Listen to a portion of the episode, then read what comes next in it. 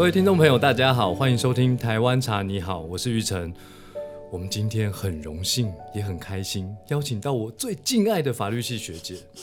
我的这位学姐呢，非常的优秀。她不像我是一个国考逃兵，她呢顺利的考上律师，还在美国波士顿大学法律系及宾州大学法律系拿到双硕士，获得了宾州大学法律博士候选人。那他呢？目前从事政治工作，在国会担任立法委员。进入国会以来，已经九度，注意哦，是九度哦，获选公都盟评鉴优秀委员。本次会期中还连续五次获选优秀立委，并且在上一个会期荣获全民评鉴最高分的肯定，而且身兼超人气 Podcast 节目《水獭妈妈巧巧话》的主持人。让我们欢迎立法委员苏巧慧。大家好，玉成好，大家好，我是呃来自新北市第五选区，也就是树林、莺歌、新庄、西胜、九里这个地方的立法委员，我是苏巧慧。那同时呢，今天能够上玉成的节目，是因为我自己也有一个 podcast 的节目，不过不太一样，我是完全是在讲故事的，嗯，那是水獭妈妈，所以我今天应该可以是立法委员阿卡水獭妈妈。大家好，欢迎学姐。学姐真的非常感谢您百忙之中抽空上我的节目。那我很好奇啊，您是因为从小在苏院长的 熏陶之下耳濡目染才选择政治的工作，还是说有其他的原因呢？哈，林玉成，我以为就是说哈，这种题目就是别人在访问的时候才会有的题目，就说明明我们就已经认识这么久了，你竟然还问我这种题目，我就觉得这样的 podcast 会有人听吗？不是应该就是要用一种聊天的方式？所以你们的排名一直比我们好。哦，不是这样，对啊，你看看，就是哦，这个当时在大学的时候，哎，我们没有重叠到嘛，对不对？对，我是台大社会系，我考上的时候，我考进大学的时候是台大社会系，到了大三的时候转法律系，那当然我后来做律师，那你也是台大社会系，所以这是我们认识的缘分。对，可是我们在大学的时候应该。差很多届，所以没有重叠过。认识，但是我们没有重叠过，对不对？没有重叠过。可是我们在球队的时候，你每天看我在那边打球，你看起来像我像一个会要准备来当立法委员的人吗？对啊，所以不会吧？好奇。所以你问我这什么问题呢？什么从小就准备啊？差点就想杀了你啊！这样不可以。但是但是立法委员不可以讲话这样子。我儿子因为常常看我打棒球，他就跟我说：“爸爸，我以后要当棒球选手。”那你女儿不是也常常看你看泡泡茶？她会不会想做一个茶医师？我觉得你录的很漂亮哎。对啊，可是那你怎么想当茶艺师？我是大学翘课的时候喝茶，然后爱上了茶，喝茶喝出兴趣。对对，我我觉得是这样子啦。确实哦，我在当立法委员之前，其实是一个律师。那后来有机会呢，其实从事的是教育基金会的工作。当时就是在做适性教育，也就是帮小朋友介绍各行各业。因为我的信仰是。其实你在小的时候看到了谁的工作你觉得不错，那你会觉得说啊，我也想当超人，或者是啊，我也想当公车司机，我想要当火车司机，这不是都是常见的这个小时候我的志愿，对不对？每个人都写过嘛，当老师、当医师。那确实，你看到了谁，你觉得他不错，你就会希望像谁。所以很多人也会以自己的爸爸妈妈励志。好，或者周围的人。那我的爸爸是一个律师，而且是一个还不错的律师，优秀了，优秀，所以还不错。所以那个时候，我确实会觉得说，哎，当一个律师好像不错啊，因为你就可以这个呃有不错的收入，嗯，这也很现实。是，然后而且可以这个赢得社会的尊敬，因为你可以帮人家解决问题。更重要的是，你确实是可以。从解决困难中完成了成就感，得到成就感，所以我觉得当律师不错，那是我的第一个志愿，所以才会去念法律系嘛。对，可是后来确实当了一阵子的律师之后，你会觉得说，嗯，当律师是在应用既有的法条，所以如果法条规定的不太有道理，那你还是必须这样做啊。那到最后你要怎么办呢？你只好成为那个修改法条、制定规则的人。规则是我们来定的，我们能够控制它、修改它，那么你才有办法解决一些根本性的问题。嗯，所以这是我做了律师几年之后，也当了教育基金会，在讨论政策之后，最后我下定决心和我的爸爸一样，走上了公众服务的这条道路。那他不只是服务，他同时也是一个决定社会规则、有机会参与讨论这样的一个工作。我觉得起心动念应该是这样来的啦。我好有道理哦，就是说从事律师一阵子之后，发现现有的法条有一些对啊可能可以更好的地方。是啊，因为你越参与越越参与运用法条，你就会能够了解原来在法律的规范之外还有不足之处。那要怎么被解决？那只有两种嘛。第一个是你制定新的规则，第二个是你有机会把这个既有的规则来做改变。那这个工作是在哪里？当然就是在立法委员的身上啊。是，所以我觉得其实最后会走到这条路上面来，嗯，是小时候没有想到的，但也不能说太意外，因为是他就是是这样一步一步走来的。所以我都跟小朋友说，每一步都是很重要的，每一步都是未来的累积。是 是是，嗯，对啊，但是也像自己就是可以成为小朋友心中的一个还不错的样子，嗯那也许也会启发一些人呢、是是是。嗯所以您法律系之后有出国深造嘛？对啊，然后嗯，呃，而且你还获得了博士候选人哦。那我很好奇，就是法学训练对于您刚刚提到的这个立法的工作，提供了什么样的注意？哦，我觉得非常的多。我觉得大家如果有机会的话，不妨把法律系列为大学学志愿，可以排前面一点也不错。呃，其实念法律系，然后从事这个法律的工作，对我而言，我觉得最大的影响是逻辑的训练。因为你知道，法律有很重要的一件事情，就是这个因果关系。是所以任何事情我们要学会的状况，第一个是你要能够真正的了解事实，嗯嗯，另外一个你是必须要能够熟悉规则，就是所谓的法条嘛。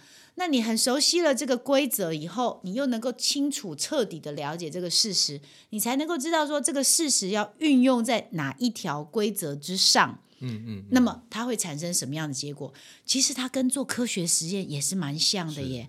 对不对？所以我会觉得这整个的逻辑哦，你要把事实了解，并且甚至是拆解，然后运用在既有的规则之上，那最后会产生出什么？这个真的是这一套逻辑，它事实上最后可以运用在各行各业，甚至是人生百态、各项事物上面。所以我觉得这个训练到最后，我现在来从事我现在的工作，甚至是将来其他任何的工作，我觉得都是很有帮助的。学姐讲的非常详细，因为我、嗯我毕竟只有法律系毕业，真的只有沾到边，不只有两个硕士、博士候选人，还真正的职业律师过。那好奇哦，在读书的时候有没有冲动想要就干脆往学术的领域发展？完全没有哎、完全没有，完全没有哎、所以我非常非常的相信实所谓是不是不是不是，我非常相信人生而有志，人各有志。然后天生我才必有用，嗯每一个人一定都会是不一样的样貌。就算你现在选了相同的科系，可是你一定会有不同的特长，然后最后再堆叠累积出来后，会进入到不同的职业领域。像林玉成，我以前也没有想过你会卖茶啊、我也从来没有想过。我没有想过你会卖茶，卖茶是一种什么样的行业？我完全不能理解。而且为什么会把茶卖成像现在这样这么 fancy，对不对？这个也是一个。然后你又用的是最传统的，说你要卖的是台湾茶，有一个台湾的精神和价值在里面，但是又把它包装的这么 fancy。对，就就好像没有台湾很 local 的那种感觉。对啊，那你说你过去大学的训练对你这个有帮助吗？嗯，我觉得法学训练对于我重新思考茶文化有很大的帮助，因为我开始喝茶的时候就发现了茶道有太多的说法，是众说纷纭，是不是？就跟我们在说有甲说、乙说、丙说，其实是一样的状况啊。那就光一个乌龙茶这三个字，嗯，你现在问十个人，可能有十一种答案，是啊就，这么熟悉，在我们宝岛大家都认识的东西，可是大家对它的定义是无法有统一的说法。那只要是无法有统一的说法，就会造成这个东西对离我们的生活，干脆我们少碰它，因为不懂嘛。对啊，对，所以而且沟通上面也会产生困扰啊。对对对所以到最后怎么办？嗯，所以就像如果我刚泡这个骊山茶，嗯，它很多人也叫它骊山乌龙，但我们喝起来就是有一个兰花香嘛，因为它是一个清新乌龙的品种，它种在骊山。哦，那为什么我很少说它是嗯，你多说一点，骊山乌龙？就是因为呃有奶香的金萱，也有人说它是金萱乌龙。嗯，那比如说东方美人，嗯，也有人说它是白毫乌龙。嗯嗯嗯嗯对对，你看我刚刚就讲到了三种味道了，对对可是对对对都有一个乌龙，对，就会造成大家对于这个乌龙，哎，到底是什么味道？是那我干脆喝手摇茶好了，嗯比较简单嘛。我干脆喝咖啡好了，嗯反正就拿铁、美式、卡布，这个很好辨别。嗯所以后来我开始呃，对于茶开始探索的时候，我就想说，不能不能，如果有一天我要做茶，从名称上面，我一定要对它来做一个改变。好，这就是我们法学训练说定性嘛。对，就是我们一直在学名词 定义嘛，一开始都在学名词定义嘛，所以是啊，后来我的每一款茶，我都会把它的品种、风土、工艺就写出来。对对对，所以这款茶呢，呃，我们就叫做清香骊山乌龙。清香就是它的工艺，嗯它要保留它原始的这个滋味。那风土就是它种在骊山是产地。嗯那乌龙并不是传统认知的那个乌龙茶，而是它的品种叫做清新乌龙。对，就是慢慢的用这样的方式去卖茶、去命名，然后帮助大家从喝到这杯茶就可以呃理解这这款茶跟台湾的自然条件还有人文的一个结合。你现在说的是我们手上这一杯茶的名称，对，清香骊山乌龙，清香骊山乌龙，对。清香骊山乌龙，而且是三个段三个名词段落，其实都有不同意涵，对不对？风土、工艺，对，品种、风土、工艺。那你其他的茶也变成是这样了吗？我尽可能的，名字比如说很多人对说系统化啊，洞顶，大家就是很习惯就说洞洞顶嘛，但是我我一定要叫它清贝洞顶乌龙。哦，对对对，我现在就想，那你随便再举三个例子，你是不是你的茶就都这样命名吗？因为这样也是一种系统化啊。除非是那种东方美人这种，嗯就是嗯它这个名称实在是太朗朗上口了，所以我就没有再去改成别的这个，比如说北浦清新大某，就太麻烦了，太麻了对，太麻烦了。但是基本上以目前台湾茶的大宗，就是中南部的这种球形茶，我都是用这样子命名。是啊，你看，那你为什么你的脑袋会想到这样，别人的脑袋不会？我觉得这某程度就是因为我们就经过不同的法律系，对，就是不同训练，不同训练啊，谢谢谢谢啊、哦，哇，我第一次有这么高级的，一边录音还可以有一边有这么好的茶的享受，真的。常来我节目 常来你的节目 我每一吗集都这样录，哦，真的哦，那每一集都可以换不同品种就可对了。以可以可以可以可以。是不是？所以虽然我不是一个法律系非常优秀的学生，但是各位好朋友，我们还是可以推荐一下，大家在大学的时候可以上一些法律系的课程。嗯对逻辑对逻辑的思考很有帮助。其实我念法律系是我人生第一次知道什么叫做逻辑。对，以前就只是会考试，嗯，后来是嗯，对，哦，原来可以这样子思考，我觉得其实蛮好的。其实逻辑的考试，哦，我现在已经想不起来到底在考什么，是一种很奇妙的考法。对我逻辑超烂的。好的，那我很好奇哦，因为全台湾一年也只有一百一十三个立委，我想观众朋友、听众朋友应该很好奇，就说立委的工作内容到底有哪些？哦，你这个用语不精确。全台湾不是一年只有一百一十三个哦，一立委，届一届，它本来就是我们目前的国会席次就是只有一百一十三个，而且一次是一届四年。我在法律专业人才面前一定要用字精确。不是你刚刚在讲查的时候这么精准，你这在讲这个，哎，拜托一下，这是是是一届一届。我们我们国家的国会议员也稍微了解一下我们的工作好吗？各位听众朋友，我们立法院现在台湾哦，中华民国台湾对的国会是有一百一十三个席次。是好，那在这样的过程当中，其实呃，我们如果简单的来讲的话，我也是进到立法院以后才知道，说原来立法委员的工作有这么多。大家如果刚刚都有认真听的话哦，那呃可能会觉得说，哎，我就是以为说我就是进来立法的啦，制定法律、修改法律，这是立法委员的工作。但是真正进来以后，我才发现，哎，不止哎，因为我其实哦，我现在好。定性、嗯 定义定义我自己的工作，其实会更是除了制定法律、修改法律之外，我是人民和政府之间的桥梁，哦，或者是转译官。也就是说，哎，你说大家人哦，我们一般人在讲话的时候，就是一个普通的大白话。对对。可是你看到那个公文书的时候，是不是一个白纸黑字？对可是你觉得，哎，所有的字我都认得，可是它长成一篇文章以后，我就看不太懂了，对对不对？是不是这样？还有那个政府官员在跟你讲话的时候，你是不是就觉得，嗯，你说的好像是中文，但是我好像有听没有懂？对，没有训练被法学训练训练过的话，看那些文字很辛苦。其实是很辛苦，而且现在甚至不只是律师，因为律师有时候他也没有办法翻译成大白话，你听得懂阿上啊，大家听得懂的话。嗯嗯所以我的工作其实我自我认知就是政府和人民之间沟通的桥梁。那哎，以前哦，我会觉得说见人说人话，见鬼说鬼话是一个很负面的形容词。后来现在我觉得，其实那就是一个通义观呢、你见人当然 说人话，见鬼当然说鬼，就是要讲他他才听得懂啊。所以我的工作就是我确认了这个事实基础以及规则之后，我要能够把同一件事情讲到人民听得懂，然后并且把人民的需求政府也听得懂，那他才能够制定出有效的政策，嗯并且人民能够遵守。那中间如果有不适当的部分，那我也要进行转译。好，如果我的工作是这样的话，那我平常要怎么样才能够完成这个工作呢？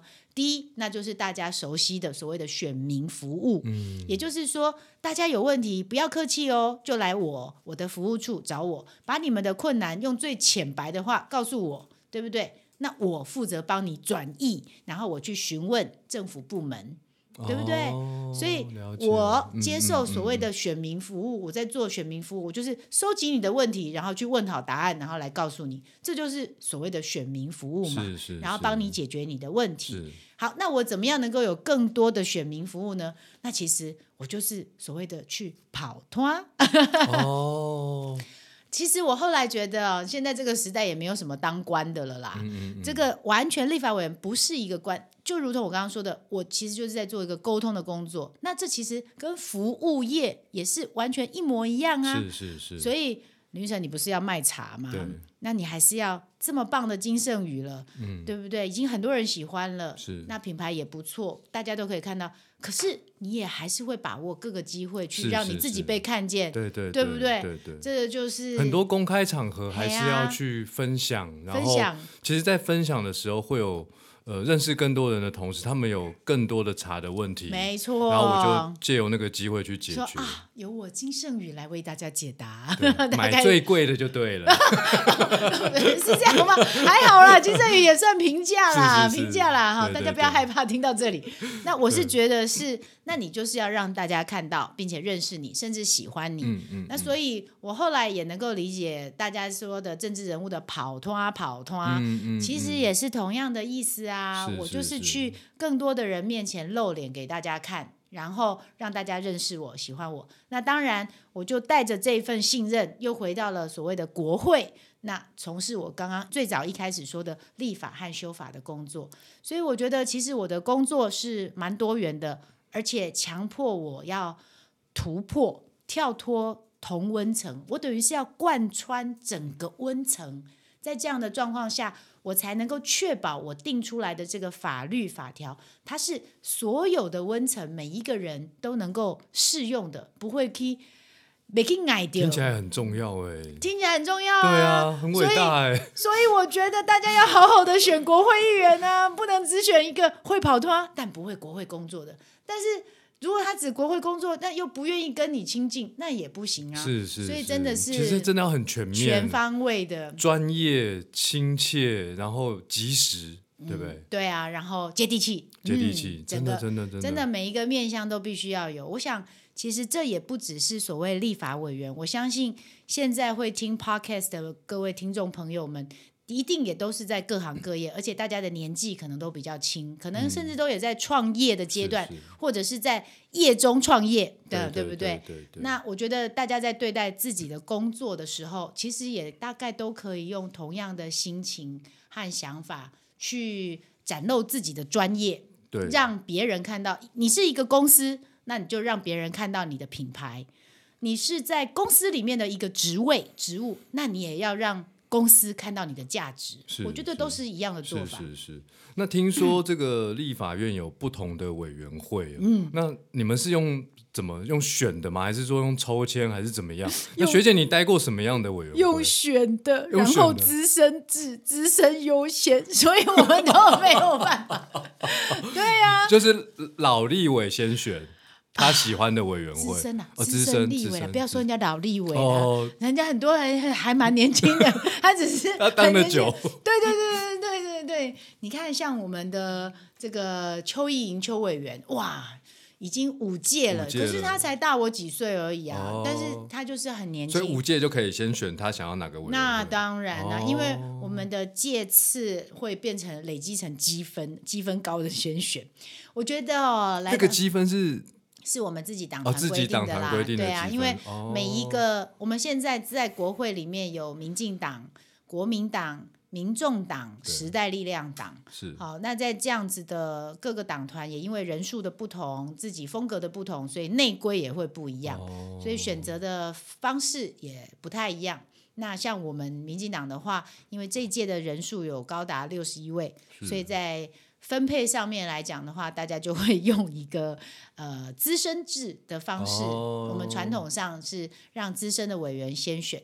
其实我觉得立法院还蛮有趣的，它很像一间大学，因为你看 它一届就四年嘛，是不是跟你大对学完全一模一样？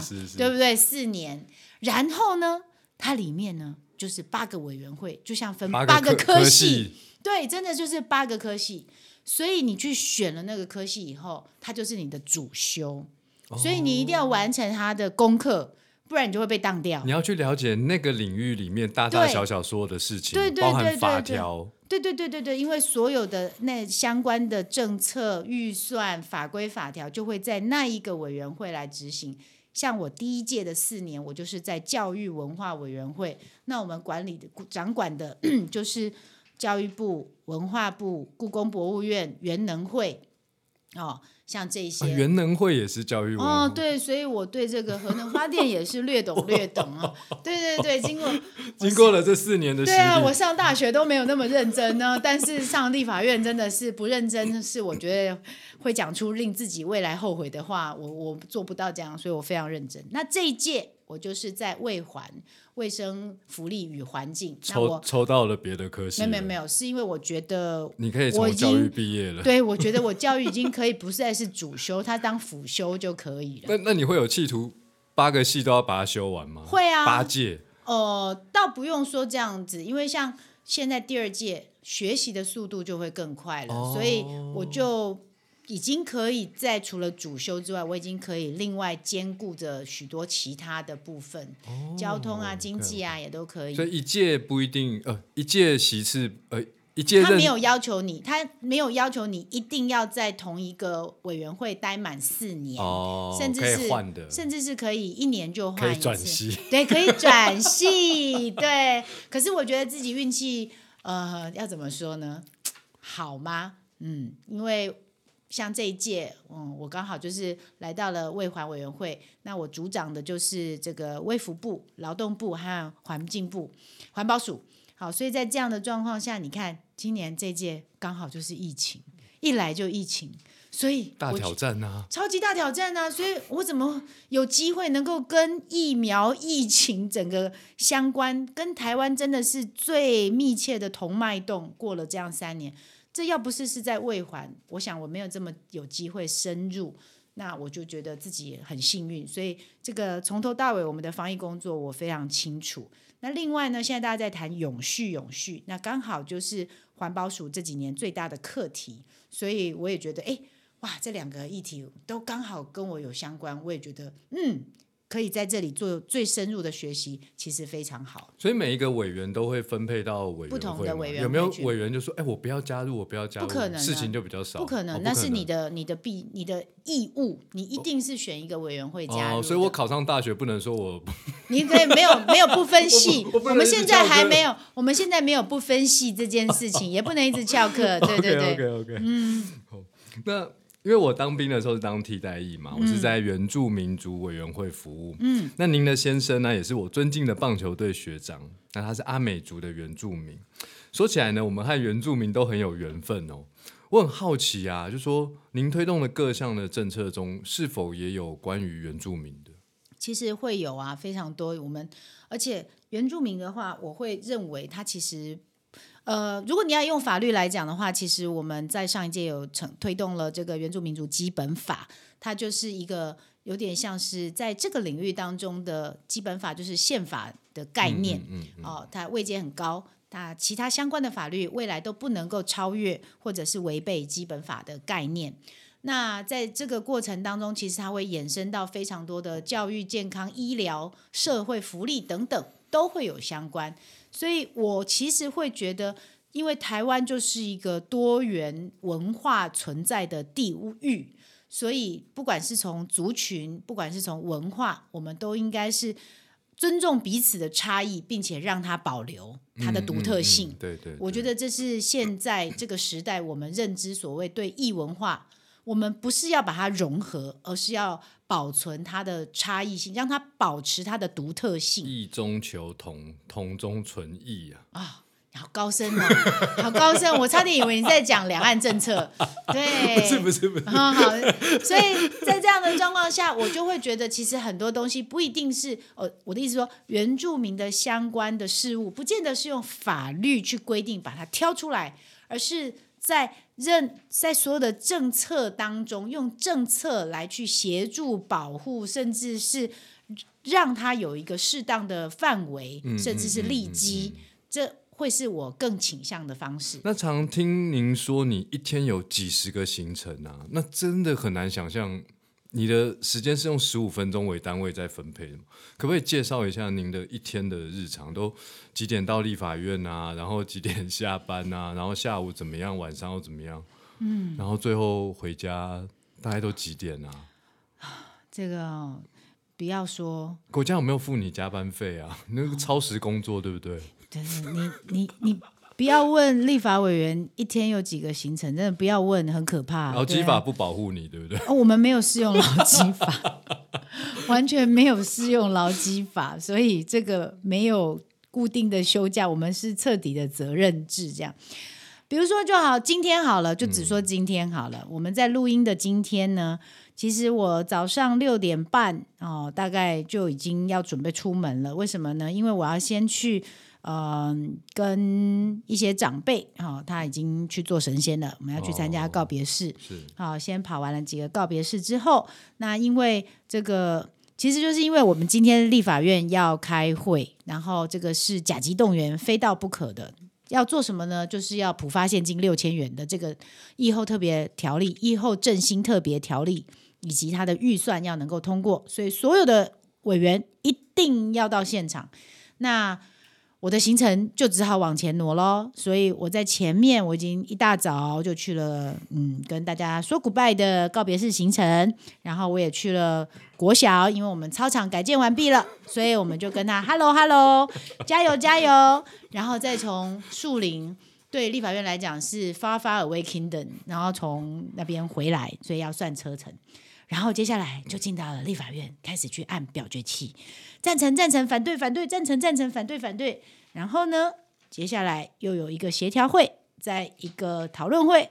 然后现在来这里跟你录音，录完了之后，我还有三个录音要录完故事以后，因为我还是水跳妈妈嘛。那晚上五点我们再去，今天有四个工会要交接啊，所以就是一个。嗯，我希望我今天能够在九点以前回到家。那么六点半到九点半，你算算看我的工时是多少？哇塞，嗯，今天而已，十五个小时哎，你计算能力有问题吧？二十一减六，这不是九点到九点就已经十二小时，然后我是六点半，对啊，对啊，所以更多了吧？对，而且这还是 现在平常的时候那。如果是明天后天那种假日的时候，可能就更多了。对啊，这个是日常嘛，对不对？那对啊，选举的期间，如果选举期间呢？选举期间就是应该是十七八小时起跳吧。对啊，而且你已经担任立委工作将近八年了，嗯，这么扎实的日常，有没有常常喝蛮牛？没有，我常常喝金圣宇。谢谢谢谢，金圣宇的茶比蛮牛还要厉害，是是是是，真的还会回甘哦，对。时时不忘。嗯，那我很好奇哦，你也有两个女儿啊，就说在如此繁忙的日常中，嗯，如何平衡家庭生活和工作？哎，你自己呢？你不是也很忙吗？我我真的没有你忙，所以你还会去接送小孩吗？我都接小孩啊，真的。对啊，然后晚上一定跟他们吃饭，所以我晚上基本上没有外面的饭局，嗯除了固定跟学长、台大学长的，其他我都。都待在家，然后呃吃完饭就我就会开始泡茶，然后只要他们功课写完，我就会说过来喝茶。哦，真的，然后就跟他们喝。哦，对他们有时候就觉得说，哎，爸爸今天泡的很好喝，或者是有时候就只喝一杯就就走掉，但我也觉得没关系，这就是一个互动的过程，嗯，对，嗯，然后就后后后面他们就睡觉了嘛，嗯嗯，其实我我爸爸也是都是泡茶的那个人呢。真的，真的，我们每次吃完晚餐以后，就是他负责泡茶，所以从小就这样喝茶，真的，所以喝习惯了以后，就会觉得如果吃完饭没有一杯茶，好像就少了点什么。怪怪的，对。那院长喜欢喝高山茶吗？因为学姐你刚刚说你喜欢喝高山茶。我们以前最早的时候啊，这个在我爸爸三十多岁当省议员，然后我还是个小孩的时候。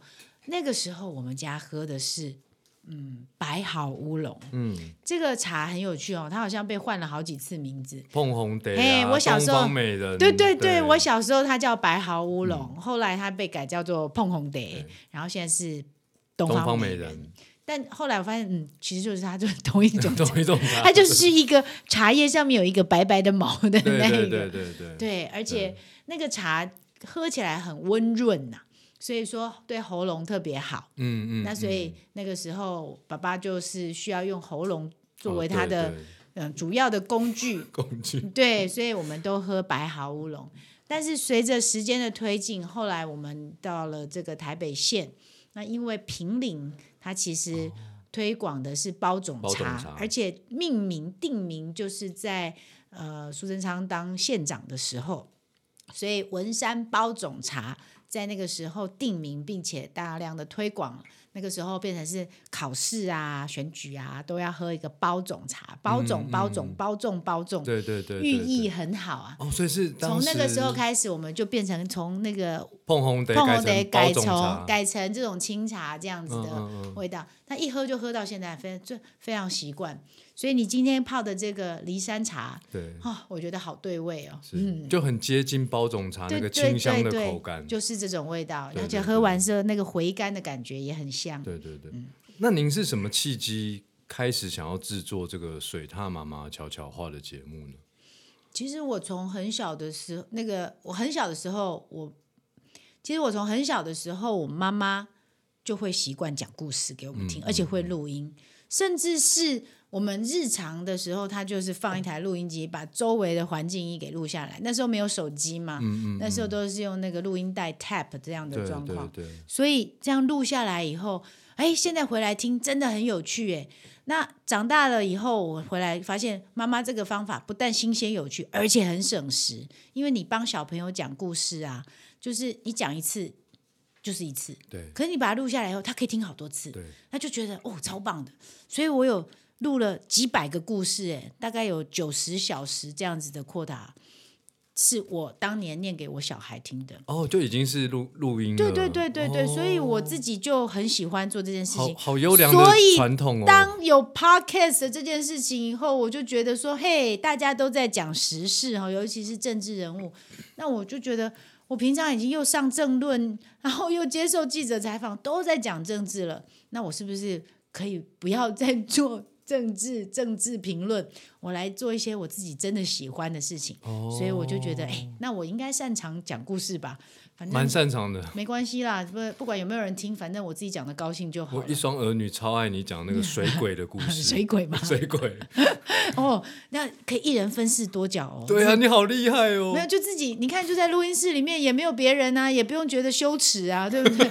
你就自己敞开心胸，一下子一一下子陈黄渊，哦，你为什么在这里？一下子水鬼，啊，你为什么？我就是在这儿啊之类的，自己在这里玩起来不是很开心吗？八音立尾，啊，也也也不能这样讲啦，就是一种嗯开心开心，所以我觉得很鼓励爸爸妈妈可以自己讲故事，甚至也可以录下来。我觉得小朋友会很喜欢爸爸妈妈自己讲的故事。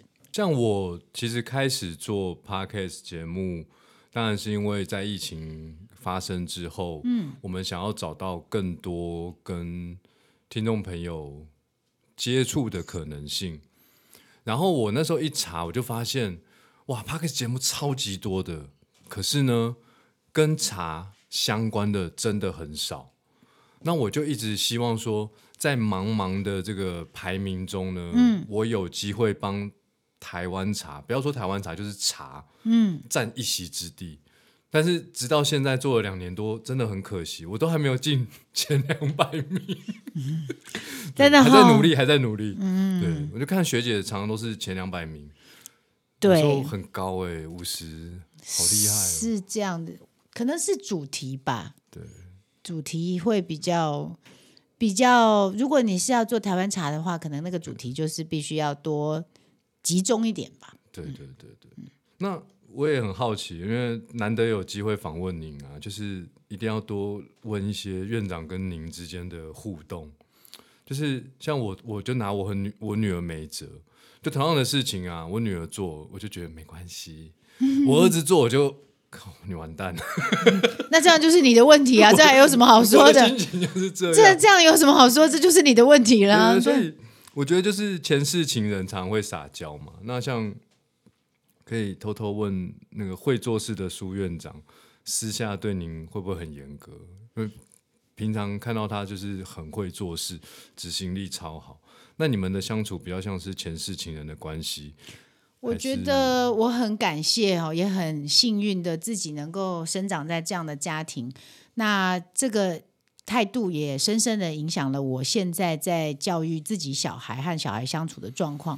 我们的家庭教育风格，现在回想起来，就是我爸爸妈妈其实给了我非常大，甚至是无限宽广的发挥空间，很自由自在的发挥，但是也有很清楚的底线，你不能够超过那一条底线。嗯，也就是在底线之上，怎么样都可以。那我们也不会是以成绩为重。但你一定要展现出认真的态度。嗯，你在考试小学当一个学生的时候，其实你唯一被要求的，我的意思是说啊，品性啊、健康那些当然是基本的。但是在学业上面来讲的话，其实你就是要展现出一个你有认真、你有对自己负责的态度。但至于真的考出来是什么成绩，那都没有关系，都可以接受。而且非常的鼓励我们能够去新的领域探索，失败了也没有关系，因为家会是你的后盾。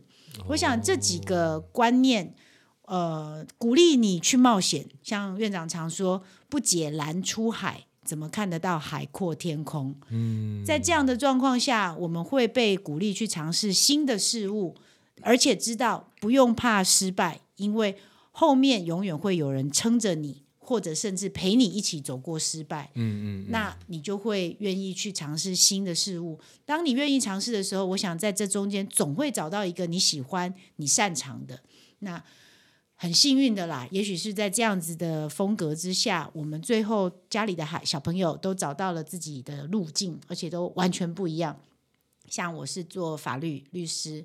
那我的两个妹妹，一个现在是教授，另外一个是这个做设计策展人，三个人完全都不一样。就是在家里的支持，当然有一定呃教育是说你要认真，但是你不用怕失败，因为失败其实可以学习更多的，经验。对啊，成功和失败都在教育着一个对对人啊。对，然后最后就是让大家往自己共同的路去发展，是啊，都可以走上自己的路但。是没有告诉我是不是像前世情人的关系？所以，对对，这你们亲密吗？这会像前世情人吗不？像哎、对啊，所以我觉得，嗯嗯嗯，OK，所以我们是紧密的家人。所以目可以说目前比较像是紧密的家人，然后有呃在政治路上共同打拼，算算伙伴吗？如果是我和我爸爸的话，可能比较像吧但我妹妹和我爸爸当然就就不像，因为我们选择的工作不一样啊。嗯嗯嗯，是啊。不晓得各位听众朋友有没有听过水獭妈妈悄悄话？我真的非常推荐这个节目，因为这个节目啊，它不只可以听故事，还能学台语。因为现在的小学生，他其实是有呃闽南语的课程的。然后我发现我儿子每次回来跟我说要放那个 CD，学校会发那个 CD 嘛？嗯你知道在家里现在还要找一个播放 CD 的那个工具都 很困难，不好找真的非常困难我是难。觉得真那个真的可以省略，对，就是、啊，你不就自己讲给他听不就好了吗？没有啊，他那个里面会有音，他们要听那个音乐啊，唱歌啊，哦，这样子、对，啊，对，所以我小孩其实听了水獭妈妈悄悄话，学了很多台语字，真的哈、真的。今天本尊在现场哦，我一定要请水獭妈妈，嗯，来教我们听众朋友来念一些呃跟茶有关的闽南语。好哦，这样的话非常荣幸哦。那因为我们的节目很多都是小朋友在听的嘛，哈。如果是水獭妈妈的话，那我们是不是就从最简单的呃喝茶、泡茶这种动作开始说起？那我们说喝茶的话是啉茶、啉茶，啉茶，啉茶，泡茶泡茶。泡茶，哦，你这个基因不太准哦，泡，嗯，泡茶。泡得，嗯、对啊，为什么是泡得呢？Oh no no no no 的，对，泡得，嗯，好，那再来呢，我们也有茶的话，就有好几种，小朋友可能比较会听过的，其实现在可能是红茶、杏仁茶、乌龙茶。这几种茶可能会比较常听，对不对？甚至还有一种是甜甜的茶，是冬瓜茶。所以像红茶的话，我们会说昂茶、红茶，红茶。红茶，杏仁茶、杏仁茶、杏仁茶，杏仁茶、杏仁茶，乌龙茶、乌龙茶、乌龙茶，乌龙茶、乌龙茶，冬瓜茶、冬瓜茶、冬瓜茶，冬瓜茶。冬瓜茶。林玉成，你这样子念，我感觉你好像很不会台语的，我很不，会台语，你很不会台语。真的。那差一点我就想要让你吃一个比较苦的了，有一个苦苦的可以拌面线的苦茶油，你有听过吗？苦茶，哎，对对对对对，苦茶、苦茶，苦茶油、苦茶。对，我想这几种呢，可能会是小朋友比较容易听过的，嗯嗯也会用到的。所以下次如果你想要跟爸爸妈妈说我想喝茶，你就可以说我要啉茶。我要啉茶，那你也可以说爸爸你去泡茶，爸爸你去泡茶。爸爸，你去泡茶。哦，还不错啊，很很好，那就非常感谢喽。那最后最后就是想要请问学姐，你有没有什么茶的问题想问我，或者是你生命中难忘的茶故事？我第一次去学泡茶的时候啊，我是真的有学泡茶、哎，是跟着我妈妈去那种天人名茶陆羽的茶道艺。中心，对对对，那个时候我觉得去学茶艺是一件非常优雅神奇的事情。那我一直有一个印象到现在，但是其实已经搞不太清楚为什么要这样了。嗯就是白毫乌龙为什么要不能用沸滚的水来泡，是要用什么九十二还是九十五？我们还要插一根温度计在那边量茶，这是泡茶的温度会对茶出来的味道很有影响吗？呃，这也是我在大学翘课之后喜欢茶，在探索的过程中，因为一开始有提到乌龙茶这个名词，就是众说纷纭。另外一个就是泡茶的水温，我后来其实亲身的印证，只要茶够好，什么茶都应该用最高温的水去泡。哦，真的吗？只要那个茶够好，一个茶产业做茶六十年的前辈，他什么茶都做过。嗯，在台湾能够做六十年茶的人，就是他有经历过茶的外销期。以前在民国七十年呢，台湾茶其实主要外销的。嗯，那外销就是美国人就是卖他红茶，日本卖绿茶嘛。那所以他们什么茶都会做。那民国七十年之后，其实是转型成做精致的乌龙茶。嗯，所以我的意思就是说，经历过这么多茶他都会做的人，他竟然跟我说，其实他们在测试的时候，只要知道这个茶是好的，他一定是用最高温的水去把它所有的成分去萃取出来。嗯，那呃，所以后来在这个市市面上这些茶道会跟你说。呃，什么茶用几度，什么茶用几度，你不能说它是错的，但是呃，往往这个会加深大家泡茶的难度。嗯，对啊，对，因为很少人家里有水温计。对，我就是觉得是这样，所以后来我们在家里的时候，其实我们都是用沸滚的水，我就不管它了，就这样泡下去，我也觉得还蛮好喝的。可是那个印象就一直留存着，所以今天特别来问专家你。对对，所以我觉得温度是一个。